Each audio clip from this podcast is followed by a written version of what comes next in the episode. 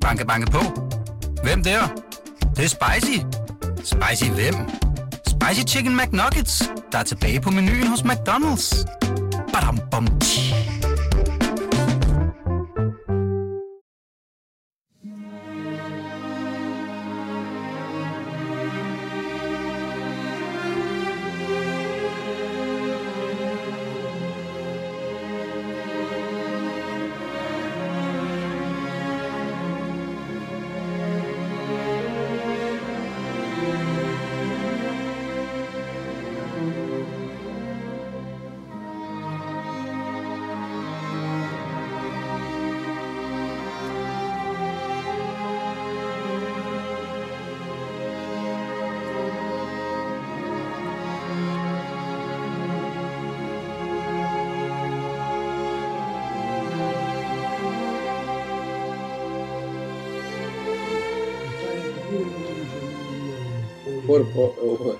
Dice come, come fa?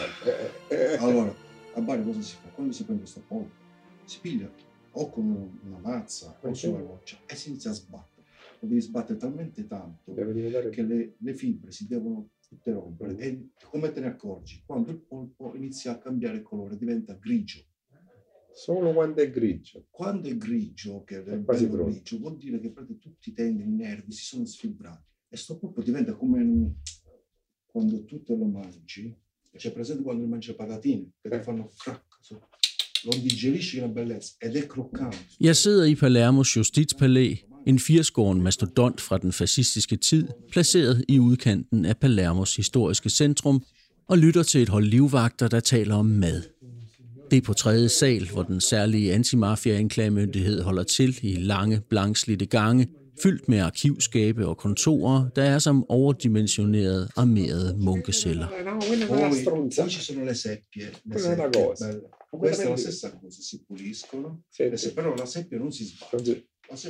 Mændene er bevæbnet til tænderne, og jeg har været igennem flere kontroller, før jeg fik lov at komme helt herind.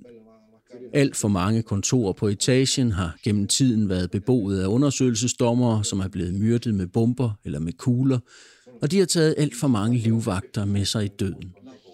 Vagterne, jeg lytter til, kommer fra forskellige italienske regioner. Sardinien, Veneto, Puglia, Campanien og Sicilien. Og lige nu fortæller ham fra Puglia, hvordan man spiser rå blæksprutter i Bari. Den bliver slået ned på en sten i timevis, indtil alle fibre er slået i stykker. Og til sidst, så er den så sprød, at den siger krok, når man tykker på den. Det er ikke som i Palermo, hvor den bliver kogt i tomatsovs og bliver som et stykke gummi, siger han foragteligt og kigger hen på sin sicilianske kollega, der løfter på øjenbrynene i en opgivende gestus. Mændene er på arbejde, og en del af arbejdet består i at sidde uden for en armeret dør til et kontor på tredje sal og vente i timevis til kontorets beboer, en såkaldt antimafiadommer, kommer ud og skal køres et eller andet sted hen. Måske hen i fængslet til en afhøring, måske hjem til sig selv. Den mand, de er sat til at beskytte med deres eget liv om nødvendigt, går ikke uden for en dør uden beskyttelse. Døren til hans kontor er skud- og bombesikker. Vinduerne er skudsikre. Den bil, han bliver fragtet rundt i, som var han en eftertragtet antikvitet, har også tomme tykke ruder og er foret med stålplader, der kan klare et magasin fra et Kalashnikov-gevær. Og alligevel fandt dommeren for nogle år siden på sit skrivebord i sit armerede videoovervågede kontor et anonymt brev, da han vendte hjem fra ferie. Den nøjagtige ordlyd er ikke kendt i offentligheden, men det indeholdt en nøje beskrivelse af dommerens vaner, de steder han boede, hvem der kom hjemme hos ham, og der var også detaljer om den efterforskning, han var i gang med. Budskabet i det anonyme brev var ikke til at tage fejl af. Du kan gemme dig bag så meget skudsikkert glas og så mange livvagter, som du vil. Hvis vi vil slå dig ihjel, så kan intet stoppe os. På det tidspunkt var dommeren særligt beskæftiget med en retssag om en general i det militære politikorps Carabinieri, som var anklaget for medvirken til mafiaaktivitet. Året efter blev generalen frifundet for alle anklager, og afgørelsen blev stadfæstet i højesteret. Om det anonyme brev var forbundet med retssagen, er aldrig blevet afklaret. Men indholdet af brevet pegede i retning af, at brevskriveren kom fra anløbende dele af hans eget miljø. at afsenderen altså tilhørte den såkaldte gråzone mellem den italienske stat og mafiaen. Så afbrydes blækspruttesnakken ude på gangen af lyden fra den elektroniske lås til den armerede dør, og jeg får at vide, at jeg kan træde nærmere. Fa le ore piccole, eh? Eh? Fa le ore piccole qui Eh, io finisco alle 10, 10 e mezza. Eh. Giornata inizia alle 5 e mezza. Dommeren, som hedder Roberto Scarpinato, ser altid træt og alvorstung ud, som bar han hele republikens skæbne på sine skuldre, der er kronet af en imponerende tilbagestrøget løvemanke. Det var ham, som i 1990'erne var statsadvokat i retssagen mod den måske mægtigste politiker i Italiens historie, den kristendemokratiske politiker og tidligere regeringsleder Giulio Andreotti. Hvis der er nogen, der ved noget om den italienske stats forhold til den sicilianske mafia, så er det Roberto Scarpinato. Faktisk mener han, at de to ting er filtreret så meget ind i hinanden, altså stat og mafia, at det nogle gange kan være svært at se, hvor mafiaen ender, og den italienske stat begynder. Tutta la storia italiana dal 1500 ai e nostri giorni è segnata da uh, una criminalità del potere che si è manifestata essenzialmente in tre modi. Lo stragismo e l'omicidio per fini politici, la corruzione sistemica e la mafia. I andre europæiske lande med et højt udviklet demokrati behøver man ikke studere kriminalhistorien for at forstå landets historie. I Italien forholder det sig anderledes. Her er den kriminelle historie uløseligt knyttet til landets historie, fordi hovedaktørerne i de kriminelle handlinger siden 1500-tallet og op til i dag er kommet fra Italiens lederklasse, som ikke blot har udført den politiske kamp med lovlige midler, men hovedsageligt gennem massakre og politiske mord, systematisk korruption og mafia. Uden kendskab til kriminalhistorien vil den almindelige italiener således være ude af stand til at forstå, hvad der foregår. Og han vil ikke kunne forstå, hvorfor historien tog en drejning frem for en anden, siger Roberto Scarpinato, da vi får sat ned. Ma un italiano che ignori la storia e i percorsi della criminalità del potere non è, è priva, secondo me, di una chiave di lettura essenziale per capire che cosa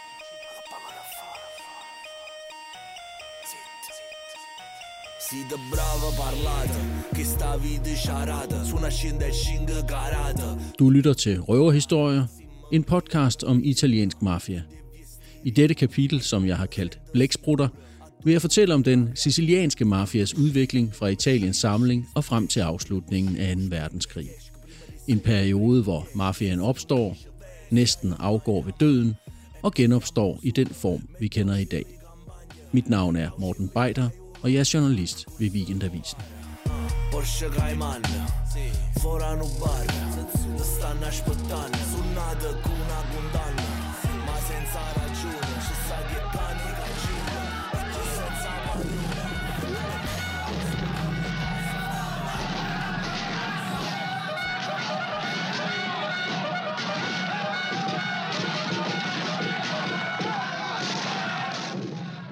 Det var 1860, vi kom fra. Italiens samling. Eller måske skulle man sige, den smukke drøm om et samlet Italien, som i stedet hurtigt udviklede sig til et mareridt. Som den britiske historiker og mafiaekspert John Dickey skriver, så var den bjergrige ø i forvejen en revolutionær heksekedel, da Giuseppe Garibaldi gik i land for at samle Italien, og det stod hurtigt klart, at det kun var starten på vanskelighederne. John Dickey skriver, Indlemmelsen af 2,4 millioner sicilianere i den nye nation medførte en epidemi af sammensværgelser, røverier, mor og regnskaber, der skulle gøres op. Kongens ministre, de fleste af dem fra Norditalien, havde håbet at finde regeringspartnere blandt Siciliens øverste kredse, folk som dem selv, konservative jordbesiddere med en fornemmelse for et fornuftigt styre og ønsker om ordnede økonomiske fremskridt. Men hvad de fandt, påstod de ofte, lignede til forveksling anarki, republikanske revolutionære med tætte forbindelser til halvkriminelle bander, aristokrater og kirkefolk, som savnede det gamle Bourbon-regime eller længtes efter siciliansk selvstyre, lokale politikere, som dræbte og kidnappede i en magtkamp mod lige så skrupelløse modstandere som dem selv. Skriver altså historikeren John Dickey. Og ham vender vi tilbage til lige om lidt. En af de modstræbende sicilianske adelsmænd fik krop og stemme i den sicilianske forfatter Giuseppe Tomasi di Lampedusas roman Leoparden fra 1958, hvor hovedpersonen, fyrsten af Salina, tålmodigt, men passioneret over for den norditalienske konges udsending, forklarer sin uvilje til at træde ind i kongens øverste råd. Han siger, Vi sicilianere er gamle, elgamle. Siamo vecchi, Chevalier. Molto vecchi. Sono almeno 25 secoli che portiamo sulle spalle il peso di magnifiche eterogenee civiltà, tutte venute da fuori, nessuna fatta da noi, nessuna che sia germogliata qui.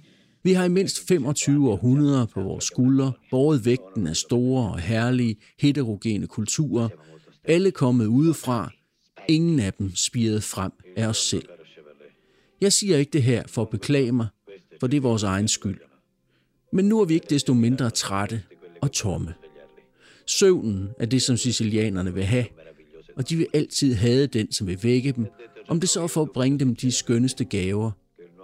Og mellem os sagt, så har jeg altså min stærke tvivl om, at det her nye rige har mange gaver med til os i bagagen. Sicilianerne vil aldrig arbejde på, at det skal blive bedre, af den simple grund, at de tror, at de er fuldkommende. Deres forfængelighed er større end deres elendighed. En hver indblanding af fremmede forstyrrer deres fantaseren om at have nået det fuldkommende. De er blevet trådt under fodet af en halsnis forskellige folk, men tror stadig, at de har en kongelig fortid, som giver dem ret til en pompøs ligefærd. Tror de virkelig, at de er den første, som har håbet på at lede Sicilien ind i verdenshistoriens flod? Siete un gentiluomo, Chevrolet. E considero un privilegio avervi conosciuto. Voi avete ragione in tutto. Tranne quando dite i siciliani certo vorranno migliorare. Non vorranno mai migliorare, perché si considerano perfetti. La vanità in loro è più forte della miseria. Det er selvfølgelig en roman, men den er skrevet af en adelig siciliansk forfatter, som kendte sin ø forfra og bagfra. Også mafiaen stikker hovedet frem i fortællingen i form af en såkaldt mand af ære, Vincenzino. Man forstod straks, hvad han var, når man så hans lave pande, hårtotterne han lød vokse lange i tændingerne, hans gyngende gang, hans altid bulnede højre bukselomme. Han var en af disse idioter, der er parat til at myrde hvem som helst, som Tomasi di Lampedusa skriver.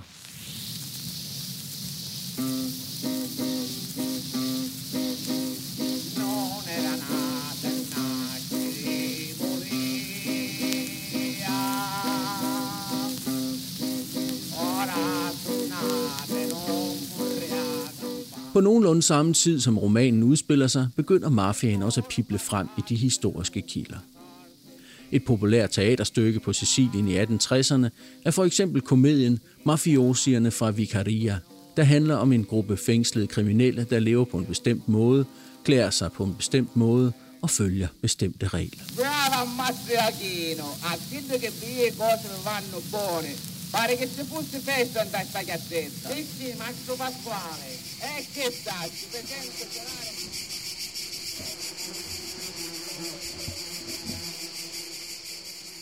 Men det er i citrusplantagerne uden for Palermo, at det virkelige mafiaspor begynder. Citrusfrugter blev en stor eksportvare allerede i slutningen af 1700-tallet, da man fandt ud af, at C-vitaminen i blandt andet citroner kunne forebygge sygdommen skørbu. Derfor begyndte søens folk at spise citroner i læsevis. Og lidt senere blev der også efterspørgsel på bergamotolie fra bergamotappelsinen til den såkaldte Earl Grey te.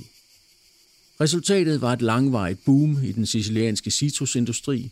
I 1834 blev der eksporteret 400.000 kasser citroner til New York og London. I 1850 var tallet nået op på 750.000 kasser. Og i 1880'erne blev der sendt 2,5 million kasser til New York alene. Da Garibaldi invaderede Sicilien, var Siciliens citrusplantage den mest profitable landbrugsjord i Europa overhovedet. De overgik selv frugtmarkerne omkring Paris. Så op gennem 1800-tallet blev der investeret enorme summer i citrusplantager i de kystnære områder på Sicilien, og i særlig grad i landet mellem Palermo og bjergene. Landområder blev ryddet og lavet til terrasser, der blev bygget varehuse og anlagt veje, der blev opført mure omkring markerne mod blæst og tyveknægte, og der blev anlagt vandingssystemer med kanaler og sluser, hvis man da ikke bare overtog det kunstvandingssystem, som de arabiske herskere havde efterladt sig. Og så måtte man vente på, at der gik otte år, før træerne begyndte at bære frugt, og endnu flere, før man begyndte at tjene penge på frugterne. Det var med andre ord en forretning, der hvilede på et yderst sårbart grundlag som udgangspunkt. Hvis vandtilførselen svigtede, eller hvis træerne blev udsat for vandalisme, kunne man begynde forfra. Og det var denne kombination af stor sårbarhed og høj indtjening, som blev mafians første store chance som beskyttelsesvirksomhed. I sin bog Cosa Nostra fortæller den britiske historiker John Dickey om en højt respekteret kirurg fra Palermo, Dr. Galati hed han, som i 1872 blev sat til at bestyre en arv, der blandt andet bestod af en citron- og mandarinfarm i Palermos opland. Baggrunden var i forvejen dyster, i det den tidligere ejer, Galatis svoger, var død af et hjerteanfald, efter at han havde modtaget nogle trusselsbreve, som han havde fundet ud af var blevet afsendt af hans egen godsforvalter, der stjal med arme og ben fra den ejendom, han var blevet sat til at bestyre. Forvalterens intention var til synlædende at køre plantagen i sænk økonomisk, så han selv kunne overtage den. Så som sin første handling fyrede Dr. Galati forvalteren og ansatte en ny. Men der gik ikke lang tid, så blev den nye forvalter skudt i ryggen og døde. Mordet blev meldt til politiet med et tip om, at det nok var den gamle forvalter, der stod bag. Det ignorerede politiet fuldstændigt. I stedet anholdt man nogle uskyldige, som blev sat på fri fod igen på grund af manglende beviser, og så blev sagen henlagt. Endnu en ny forvalter blev ansat, og så var det, at også Dr. Galati begyndte at modtage trusselsbreve, hvor der stod, at han havde begået en stor fejl ved at fyre en mand af ære, og han skulle genansætte ham, hvis han ikke ville møde samme skæbne som sin forvalter. Dr. Galati tog brevene og gik til politiet, som modstræbende anholdt den tidligere godsforvalter og hans søn, men de blev sat på fri fod igen efter et par timer med den begrundelse, at de var uskyldige. Efterhånden blev Dr. Galati klar over, at det ikke var en helt almindelig bande kriminelle, han var op imod.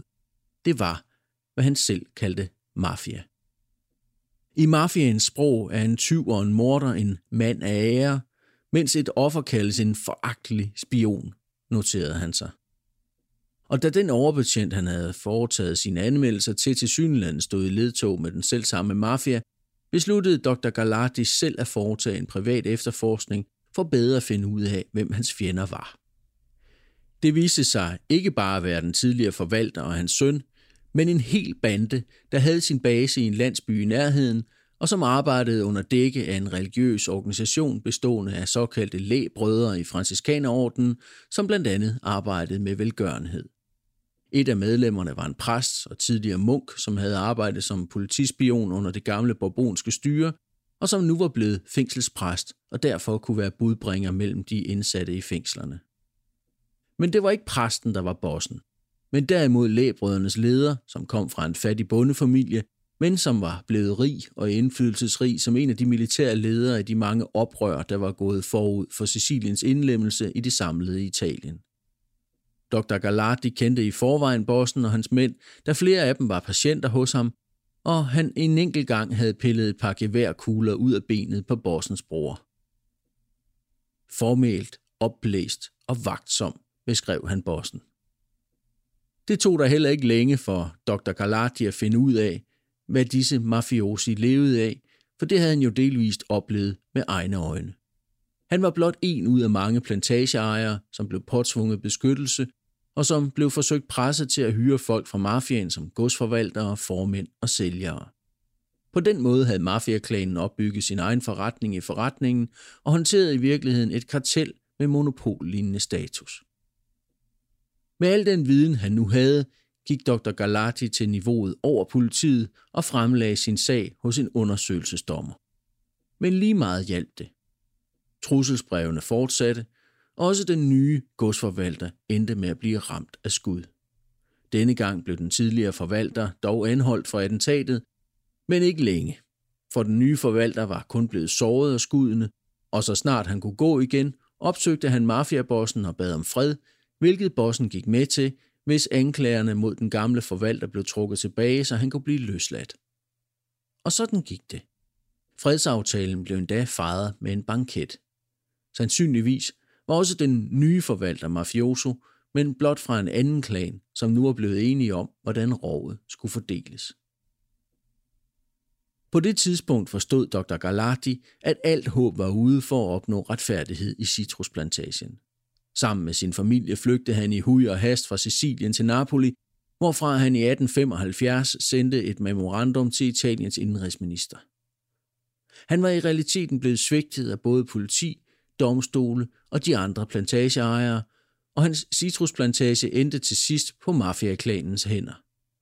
Et af de første eksempler på, hvad der menes, når man siger, at mafiaen eksisterer, og staten er fraværende. På det tidspunkt var rygterne om den kriminelle, mystiske sekt, der blev kaldt mafia, begyndt at brede sig til hele Italien. En siciliansk baron, der havde været leder af Palermos nationalgarde efter omvæltningerne i forbindelse med Italiens samling, og som også var blevet valgt til parlamentet, udgav i 1864 efter et attentat på eget liv en pamflet, altså en lille bog, med titlen Offentlig sikkerhed på Sicilien. Her kunne man blandt andet læse, at der på Sicilien findes, citat, en sekt af 20, som har forbindelser tværs over hele øen. Sekten beskytter og beskyttes af alle, som må bo på landet, såsom festebønder og hyrder. Den beskytter og får hjælp fra handlende.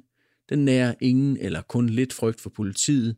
Man har tillid til, at man uden vanskeligheder kan slippe bort ved enhver politijagt. Den frygter heller ikke domstolen, men er stolt over, at anklageren sjældent har nogle beviser på grund af det pres, sekten lægger på vidner, skrev baronen i sin pamflet. Baronens teorier om sektens opståen og beskrivelsen af dens struktur med optagelsesritualer og egen domstol ligner i mange træk det, lokalhistorikeren Gioacchino Nania fortalte i forrige kapitel af denne podcast. Men nu er vi på den anden side af Italiens samling, og ordene kommer ud af munden på et parlamentsmedlem, hvis patriotiske sindelag burde være indiskutabel. Og dog havde denne patriot måske også en mørk side, har den senere historieforskning vist. Da baronen var leder af Palermos nationalgarde, som i tiden efter Italiens samling forsøgte at holde anarkiet for døren i Siciliens hovedstad, udnævnte han i hvert fald en person til kaptajn, som var identisk med lederen af den mafiaklan, som Dr. Galati senere døde med. Og baronen havde også hjulpet mafialederen med politisk støtte og juridisk bistand, da Indrigsministeriet undersøgte Dr. Galatis beskyldninger. Og der gik allerede dengang rygter om, at baronen selv på en eller anden måde måske var knyttet til den mafia, han fortalte om i sin bog, bare højere oppe i hierarkiet, hvor han agerede en slags politisk beskytter. Det kan måske lyde underligt, at en baron, som selv er knyttet til mafiaen, udgiver en bog, hvor han beskriver samme mafias eksistens, ritualer og regler. Men i så fald var det måske bare den første, men absolut ikke sidste gang, at noget sådan skete. Baronen ville måske ramme den mafiaklan, som havde forsøgt at myrde ham året før han skrev pamfletten, eller også ville han måske gardere sig mod fremtidige beskyldninger og gøre sig selv mere troværdig og indflydelsesrig, for bedre at kunne beskytte hans egen organisation. Vi finder aldrig ud af det. I virkeligheden var han måske bare den første i en lang række af italienske politikere, som udadtil var imod mafiaen, men indertil arbejdede sammen med den, spillede på to heste, talte med to tunger for at gavne sin egen og sine venners sag så meget som muligt. Under alle omstændigheder var baronens bog også nået til Rom, som efter pavestatens fald i 1870 var blevet det samlede Italiens nye hovedstad, og i 1876 Året efter, at også Dr. Galatis memorandum var landet på indrigsministerens bord, udgik fra Rom i foråret en lille ekspedition bestående af to unge toskanske intellektuelle parlamentsmedlemmer, Leopoldo Franchetti og Sidney Sonnino. De havde lyttet til snakken om mafiaen og ville til Sicilien for med selvsyn at konstatere, hvordan landet lå. Dem vender jeg tilbage til lige om lidt. Men først skal vi en tur i operaren hvor stykket Cavalleria Rusticana, som oversat til dansk betyder landlig ridderlighed, havde premiere i 1890 på Teatro Costanzi i Rom.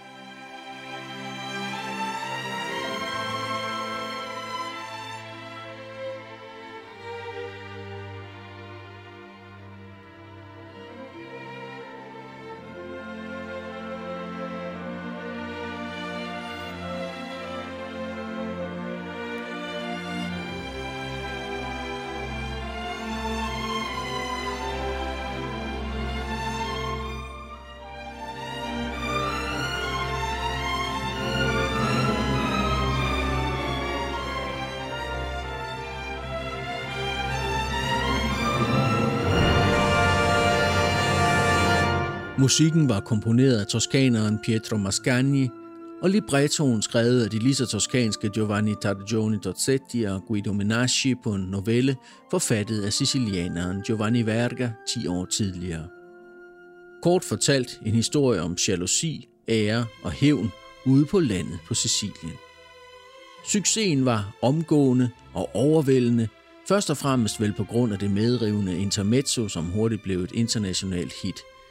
Men musikken var kædet sammen med en fortælling om sicilianerne, der i hvert fald ifølge historikeren John Dickey er den reneste, mest uskadelige form for myte om Sicilien og mafiaen, en myte, der lå tæt op ad den sicilianske mafias officielle mytologi i næsten halvandet århundrede. Man mente ikke, at mafiaen var en organisation, men en form for æreskodex med rødder dybt i enhver sicilianers identitet, som Dickey skriver. Sandt er det i hvert fald, at mafiaens aktive medlemmer som regel altid har nægtet og stadig nægter at tilhøre en organisation. La mafia non esiste. Mafiaen eksisterer ikke, lyder det evindelige mantra. Og det var dette billede, som blandt andet takket være Cavalleria Rusticana langt op i det 20. århundrede blev det afgørende for store dele af den italienske befolkning og for den måde, man opfattede fænomenet mafia på. At mafiaen var noget, der sad dybt i enhver sicilianer, og som man ikke rigtig kunne gøre noget ved. Men smukt lød det.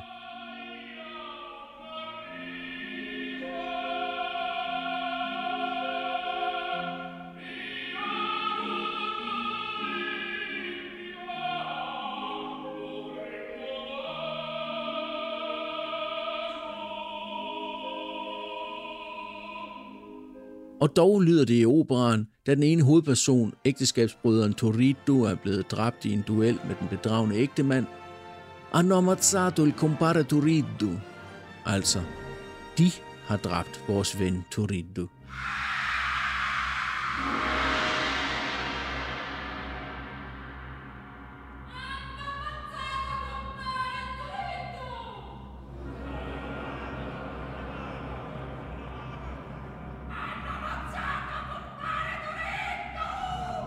I Giovanni Vergas novelle udkæmpes duellen kun mellem de to. Der er ikke andre indblandet. Men i operaren antydes det, at den bedragende ægtemand ikke stod alene over for sin modstander. Han fik hjælp.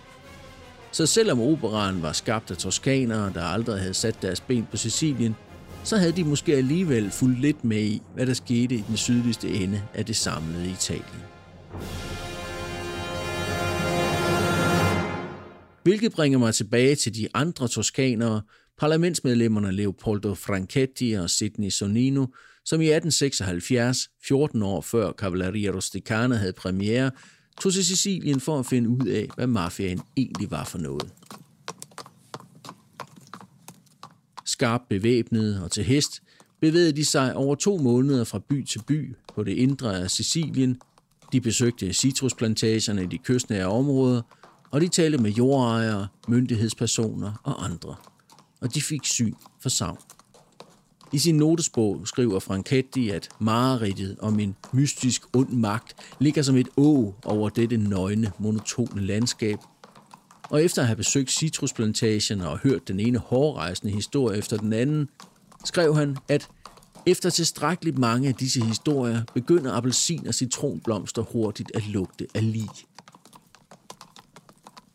Den 24. marts 1876 rider de ind i byen Caltanissetta på det centrale Sicilien.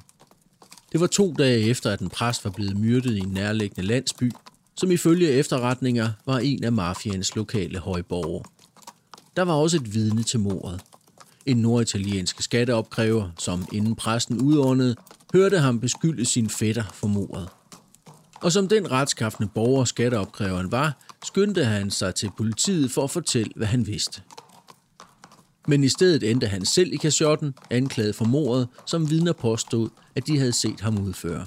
Og det var først, da regeringens repræsentanter i Caltanissette, der hørte om sagen, at han slap fri. I Franchettis notesbog kan man også læse om en sag i byen Agrigento, hvor en kvinde havde modtaget en belønning fra politiet, fordi hun havde angivet to forbrydere, som var i ledtog med en lokal mafiaboss, der sad på en stor del af centralregeringens anlægskontrakter. Kort tid efter blev kvindens egen søn løsladt efter et længere fængselsophold, og han havde fået at vide, hvad hans mor havde gjort. Det endte med, at han sammen med sin fætter stak hende ihjel og smed hendes lig ud af vinduet, hvorefter de meldte sig selv. Side efter side i Franchettis notesbog blev fyldt med beretninger, som tilsammen danner et billede af de lovløse tilstande, der stadig herskede på Sicilien 16 år efter landets samling. Men også af den nye form for orden, der herskede blandt de kriminelle, og den magt, mafiaen havde over befolkningen på landet. På rejsen oplevede de to toskanere også den forvirring, der herskede omkring ordet mafia. Ingen kunne rigtig give en entydig forklaring på, hvad det ville sige, udover at det var noget, man i flæng beskyldte hinanden for at være. Derimod var Franchettis senere analyse af mafians opståen lysende klar. Mafiaen, forklarede Franchetti, var opstået i overgangen fra feudalisme til kapitalisme, et økonomisk produktionssystem, der drives af investeringer, investeringer, der trives bedst under ordnede forhold, for ingen vil bruge deres penge på at købe maskiner eller plante afgrøder, hvis de bliver ødelagt af konkurrenterne. Den orden skal staten sørge for ved at oprette et såkaldt voldsmonopol. Det vil sige, at det er staten, og staten alene, der har ret til at udøve vold, når den finder det nødvendigt. Det statsmonopol var blevet brudt ved feudalvældets ophævelse og aldrig genetableret, mente Franchetti. Vold var blevet noget, alle følte, de havde ret til at udøve på Sicilien.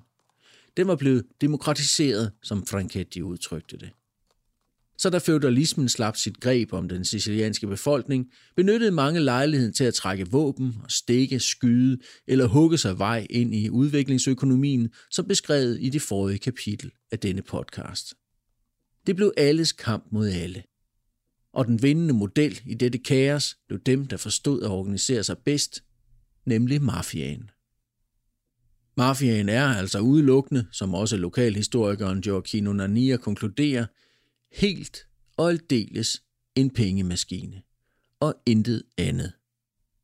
Og det denne pengemaskine skabte var, citat, en djævelsk parodi på den kapitalistiske økonomimodel, en bastardiseret form for kapitalistisk konkurrence, et voldeligt marked, hvor der kun fandtes abstrakte grænser mellem økonomi, politik og kriminalitet, som historikeren John Dickey udlægger Leopoldo Franchetti, som videre konkluderer, i voldsindustrien agerer mafiabossen som kapitalist, impresario og manager. Han samler ledelsen af de begåede forbrydelser – han regulerer den måde, som arbejde og pligter uddelegeres på, og kontrollerer disciplinen blandt arbejderne. Det er mafiabossens arbejde at bedømme, hvorvidt volden i en periode skal nedtrappes eller øges og intensiveres. Han skal tilpasse sig markedsforholdene for at vælge, hvilke operationer, der skal gennemføres, hvilke folk, der skal udnyttes, hvilken form for vold, der skal anvendes. Man skal lede længe efter noget klarere, der nogensinde er skrevet om mafiaen, end denne passage, som er at finde i det store todelte værk, som Franchetti og Sonino i 1877 udgav med den knastørre titel Politiske og administrative forhold på Sicilien. Ikke desto mindre blev værket mødt med en blanding af ligegyldighed og fjendtlighed, både i Rom og i særdeleshed på Sicilien, hvor forfatterne blev hængt ud som uvidende og fordomsfulde. Deres opdagelser gik som så meget andet i glemmebogen og blev først fisket frem omkring 100 år senere. Men den unge stat havde selvfølgelig også mange andre problemer at slås med på kanten til det nye århundrede.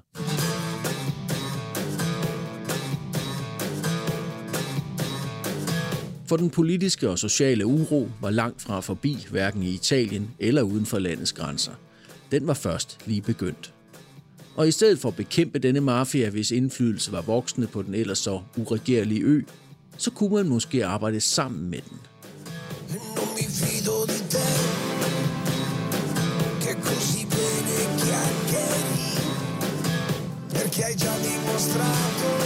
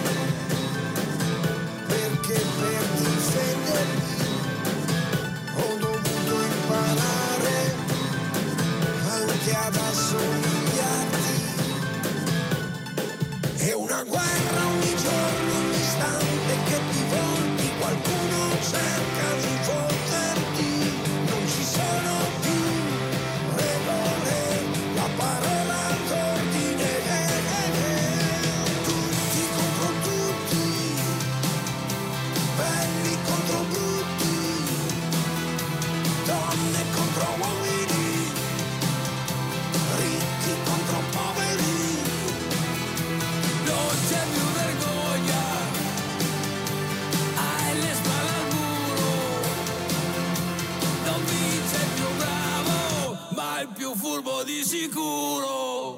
Mellem 1889 og 1894 var der igen oprør på Sicilien. Denne gang var der tale om en demokratisk og socialistisk inspireret strække, blandt andet blandt minearbejdere og daglejere i landbruget, som udviklede sig til en arbejder- og bondeopstand, hvor medlemmer af mafiaen deltog på begge sider.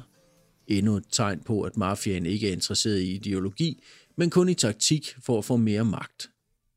Den italienske centralregering var i den periode ledet af blandt andre Francesco Crispi, som selv var sicilianer, og som på grund af sin autoritære indstilling er nogen regnes som forløberen for Italiens fascistiske diktator Benito Mussolini. Og da situationen igen kom ud af kontrol på hans fødeø med arbejder- og bondeopstanden, tøvede Crispi ikke med at sætte hæren ind, men også de lokale mafiaklaner. Det fortæller endnu en lokal historiker, jeg har talt med, den nu afdøde Giuseppe Casarubea, som jeg interviewede i 2014 i byen Partinico. La questione dei rapporti tra il potere politico eh, e la mafia Francesco Crispi var en sicilianer, der var blevet regeringsleder, og for at stanse demokratiseringsprocessen i Italien efter samlingen, sendte han hæren ud for at nedkæmpe de forskellige oprør i hver enkelt kommune, hvor bønderne krævede rettigheder, som var blevet dem nægtet i århundreder. I denne operation benyttede Crispi sig også af de lokale mafiaer, som han havde kontakt til gennem de lokale jordejere. Mafiaen var altså allerede på dette tidlige tidspunkt ved at blive en organisk del af magten i Italien. Og det var bare starten, fortæller Giuseppe Casarubea. In questa operazione Francesco Crispi si avvalse delle mafie locali, che quindi esistevano già a fine Ottocento. Eh, come si avvalse delle mafie locali? Attraverso le municipalità che egli riusciva a controllare eh, tramite la grande borghesia agraria. Quindi c'è questo primo, eh, diciamo, momento da tenere in considerazione per capire poi ciò che accade nei decenni successivi e durante tutto il Novecento. Og det var ikke kun de laveste sociale lag, som fik den nye voksne magtfaktor at føle. Også en retskaffen embedsmand som Palermos tidligere borgmester og tidligere guvernør for den store statskontrollerede bank Banco di Sicilia, Emanuele Notar Bartolo hed han, måtte i 1893 lade sit liv i det første prominente mor, som der skulle komme mange flere af på Sicilien. Notar Bartolo blev brutalt myrdet af medlemmer af mafiaen, mens han befandt sig i en togvogn, og den formodede bagmand, en mafiøs parlamentariker, endte med at blive frikendt på grund af manglende beviser.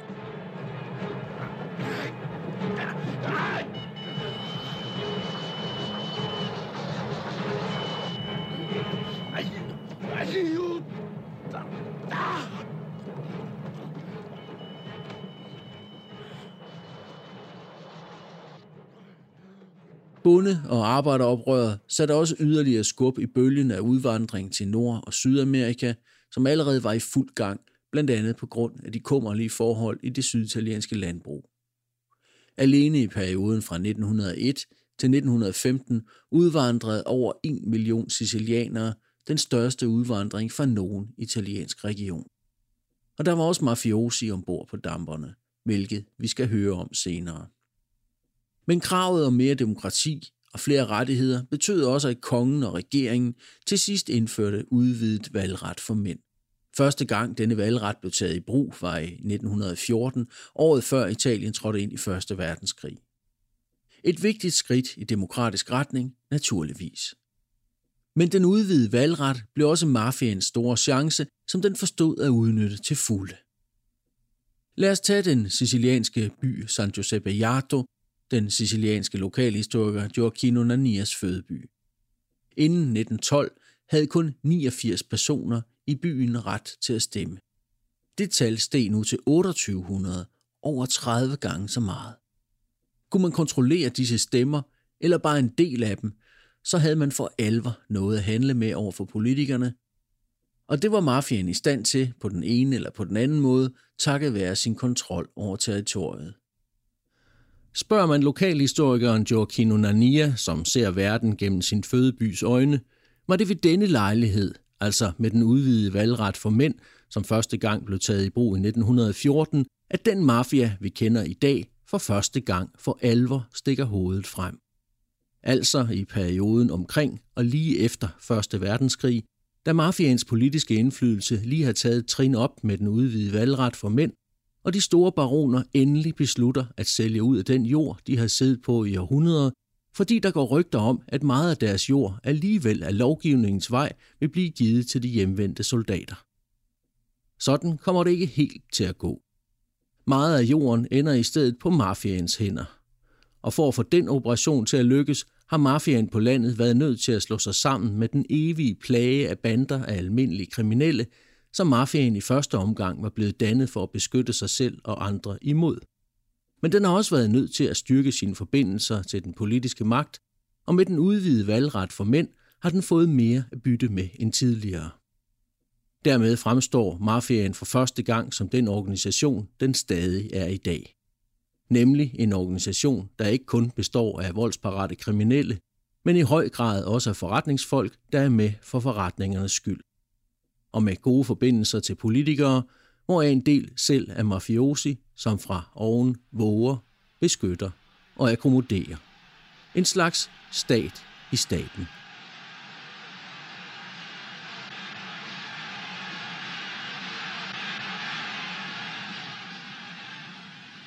Non sono pochi oggi nel mondo che affrontano i problemi della ricostruzione europea dal nostro punto di vista. Og lad os nu bare foretage et stort spring frem i historien til den fascistiske tid, som indfandt sig mellem de to verdenskrige, og som forløbig kulminerer med, at lederen af det fascistiske parti, Benito Mussolini, bliver Italiens diktator. I den mellemliggende periode er mafiaen og det politiske system blot groet endnu mere sammen. Politisk, socialt og økonomisk er Italien kørt af sporet, den russiske revolution truer i horisonten, de italienske soldater vender hjem fra krigen og kræver forandringer, og det ender med, at Mussolini i oktober 1922, fuldt af 50.000 sortskjorter, marcherer ind i Rom, hvor kongen lader ham danne regering og dermed åbner døren for diktaturet. Tanto maggiori sono gli ostacoli e tanto più precise e dritta deve essere la nostra volontà di superarli. Tutto poi di forbistiere marcian verso l'avvenire Fiori faranno date fiere Pronti a usare, pronti a ardire l'ideale Per cui tanto combattemmo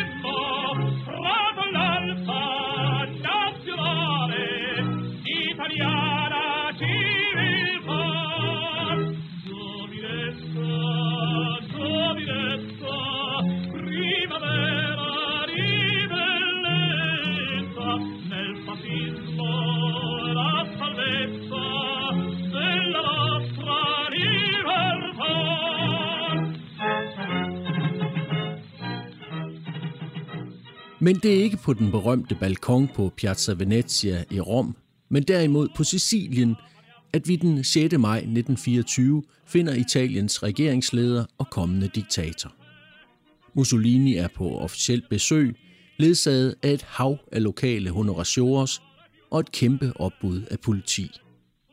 Og da den skinnende kortege af biler kører ind i bjergbyen Piana degli Albanesi, bliver Mussolini modtaget af en mand, der siger noget til ham, som han aldrig skulle have sagt. Deres excellence, signor Capitano, de er jo sammen med mig og under min beskyttelse. Der er virkelig ingen grund til at bringe alle disse pansere.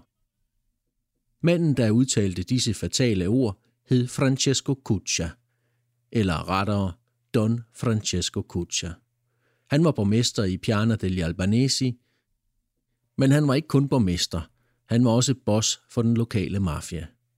Og hvad den stakkels borgmester og mafiaboss ikke kunne vide, var at Mussolini i de forudgående dage af sit besøg havde beskæftiget sig indgående med mafiaproblemet på Sicilien.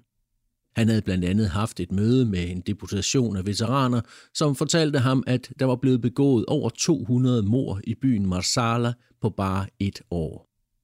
Og sidst, men ikke mindst, at mafiaen var den væsentligste grund til, at fascismen endnu ikke havde vundet fodfæste på Sicilien. Mussolini svarede ikke borgmesteren, og resten af dagen skummede han af ejerskab over den utilsigtede fornærmelse. Han forlod Sicilien før tiden. Endnu havde diktaturet ikke sænket sig helt over Italien. Det skete først året efter i 1925, og lige inden nåede de sidste lokalvalg at blive afholdt på Sicilien. Men mafiaen kunne mærke fascismens ånde i nakken, og det var formentlig medvirkende til, at den fremtrædende sicilianske politiker Vittorio Manuele Orlando, som også tidligere havde været Italiens regeringsleder, holdt en flammende tale i Palermos operahus, som tydeligt viste, hvor sammengroet siciliansk politik og mafiaen efterhånden var blevet, og at Cavalleria Rusticana-myten stadig levede i bedste velgående. Vittorio Manuele Orlando sagde, Hvis de med mafia mener at have en overdreven sans for ære, hvis de mener at være rasende intolerant over for forfølgelse og uretfærdighed, og vise det højsind, der er nødvendigt for at stå op mod de stærke og være forstående over for de svage, hvis de med mafia mener følelser som disse, selvom de nogle gange kan være overdrevne, så siger jeg til jer, at hvad de taler om, er de særlige kendetegn ved den sicilianske sjæl. Og så erklærer jeg mig selv for mafioso, og jeg er stolt over at være en sagde altså Italiens tidligere regeringsleder, sicilianeren Vittorio Emanuele Orlando.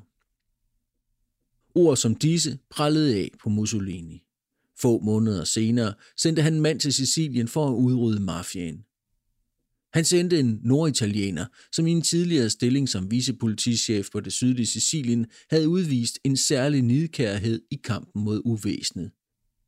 Denne mand hed Cesare Mori. Officielt havde han titel af præfekt i Palermo. Jernpræfekten skulle han hurtigt blive kaldt, eller manden med hår på hjertet.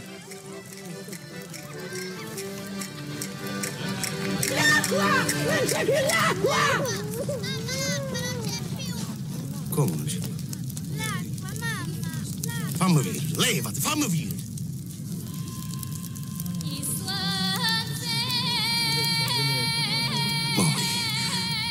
Cesare Mori. Bastardo! En handlingsmand, som kort efter at være ankommet til Sicilien, slog en ring om mafiahøjborgen Ganji i Madonibjergene, kappede vand og el, og beordrede byens vægter til at gå igennem gaderne, mens han slog på sin tromme og forkyndte, Borgere i Ganji, hans excellence Cesare Mori, Palermos præfekt, har sendt følgende telegram til borgmesteren med ordre om at offentliggøre hans proklamation. Jeg beordrer alle, der flygter fra retfærdighed i dette område, til at overgive sig til myndighederne inden for 12 timer efter, at dette ultimatum er blevet offentliggjort. Efter dette tidspunkt vil der blive taget meget alvorlige metoder i brug over for jeres familier, deres egen del og alle, der på nogen måde har hjulpet dem. Ascoltate, ascoltate! È lo prefetto Mori che vi parla! Tutti i latitanti esistenti in questo territorio stanno a consegnare alle forze dell'ordine! Ascoltate, ascoltate!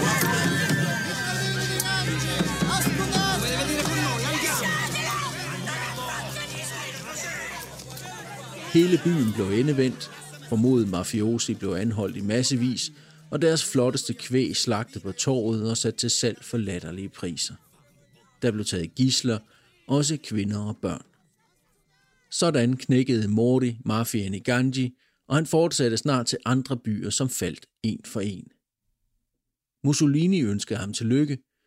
Jeg udtrykker min hjerteligste tilfredshed og opfordrer dig til at fortsætte til arbejdet er gjort færdigt uden hensyn til nogen, hverken høj eller lav. Fascismen har helbredt Italien for mange af dets sygdomme. Den vil brænde de sicilianske sår og kriminalitet med glødende jern, hvis dette er nødvendigt, skrev Mussolini i telegram. Men måske tog jernpræfekten Cesare Mori Mussolinis ord lidt for bogstaveligt. Lidt over to år senere modtog han i hvert fald et telegram, hvor Il Duce beordrer ham at indstille sin efterforskning i en yngre fascistleders formodede forbindelser til mafiaen. Og efter endnu et år blev Mordi kaldt hjem til Rom, efter at have foretaget 11.000 arrestationer, heriblandt også den borgmester, mafiaboss, som havde tiltalt Mussolini under hans første besøg på Sicilien. Et hav af retssager fulgte. Det fascistiske regime proklamerede, at nu var mafiaen udryddet. Se il regime fascista non avesse agito in estensione e in profondità in tutta l'Italia meridionale.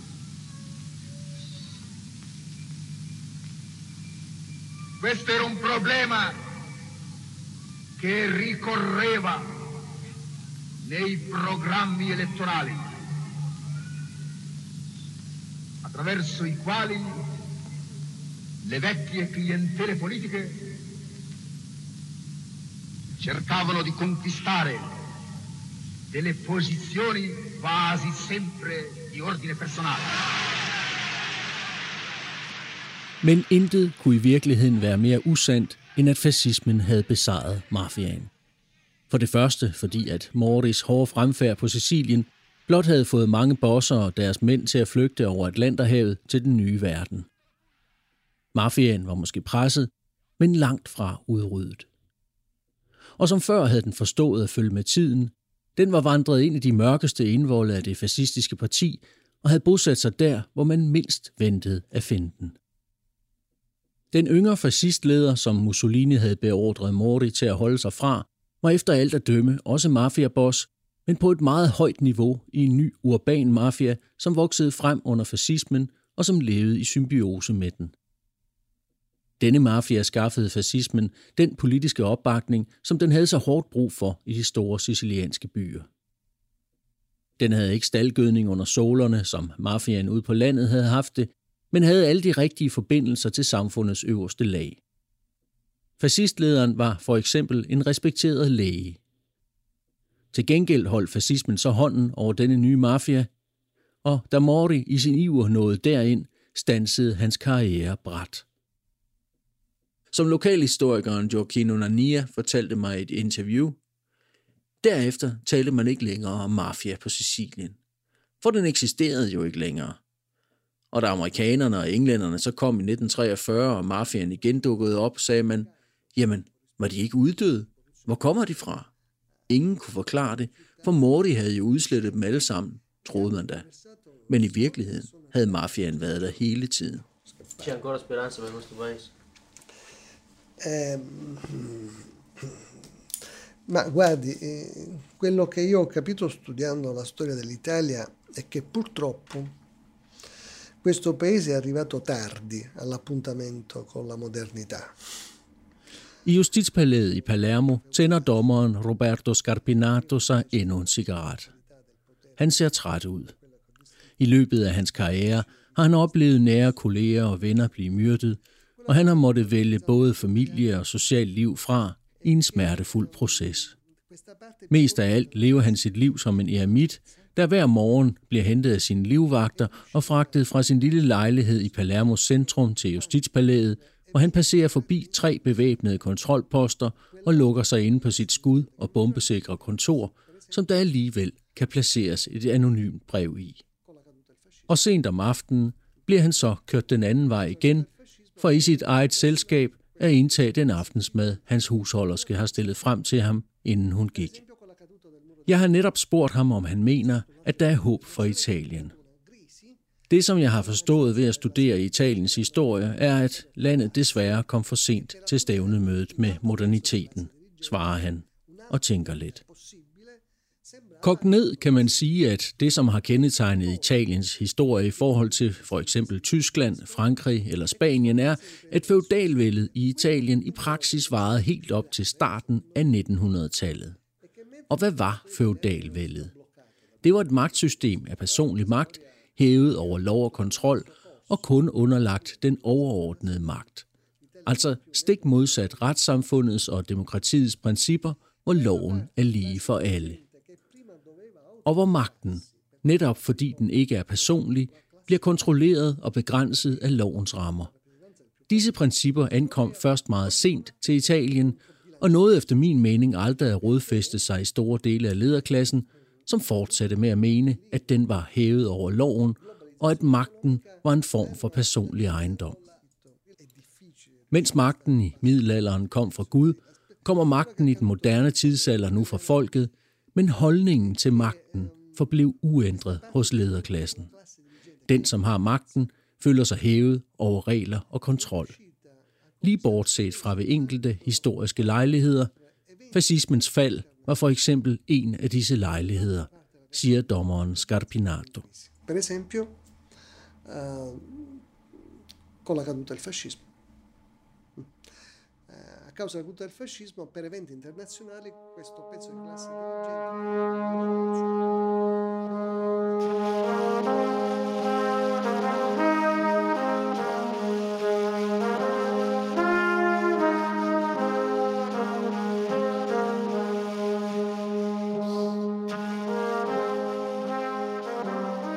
Det var en juli morgen i 1943, at amerikanerne, englænderne og kanadierne gik i land på Sicilien, og historien tog endnu en drejning. Det blev starten på enden for fascismen og for Mussolini, og også for det italienske monarki. Men for den sicilianske mafia blev det blot starten på et helt nyt kapitel. The sea was calm. With barely 90 minutes to go before zero hour, the wind suddenly dropped. The great guns of the fleet shattered the night and sent their shells screaming over the heads of the first invading forces.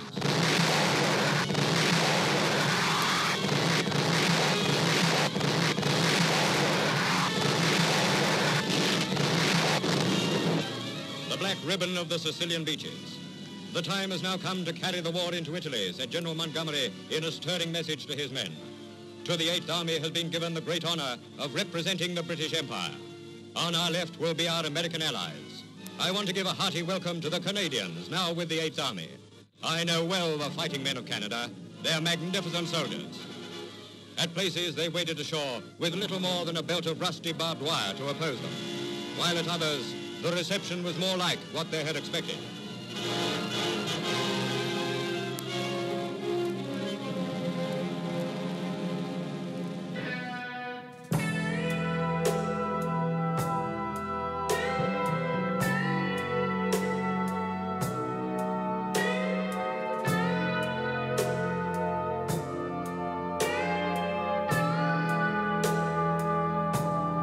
Du har lyttet til Røverhistorier, en podcast om italiensk mafia.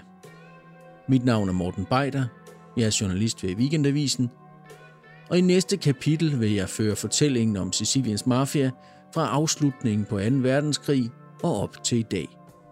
Det bliver et kapitel om både kold og varm krig, om terror, narkotika og blod, blod og mere blod i den italienske stats første virkelige opgør med den sicilianske mafia og med sig selv. Hvorefter der pludselig igen bliver stille. Alt for stille.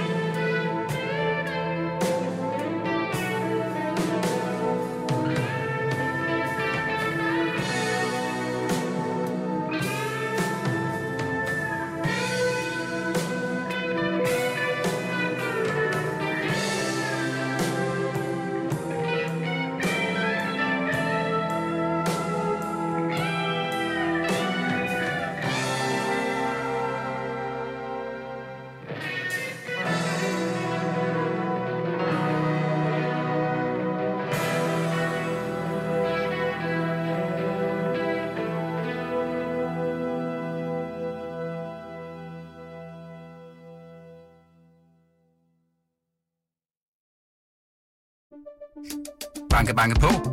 Hvem der? Det, det er spicy. Spicy hvem? Spicy Chicken McNuggets, der er tilbage på menuen hos McDonald's.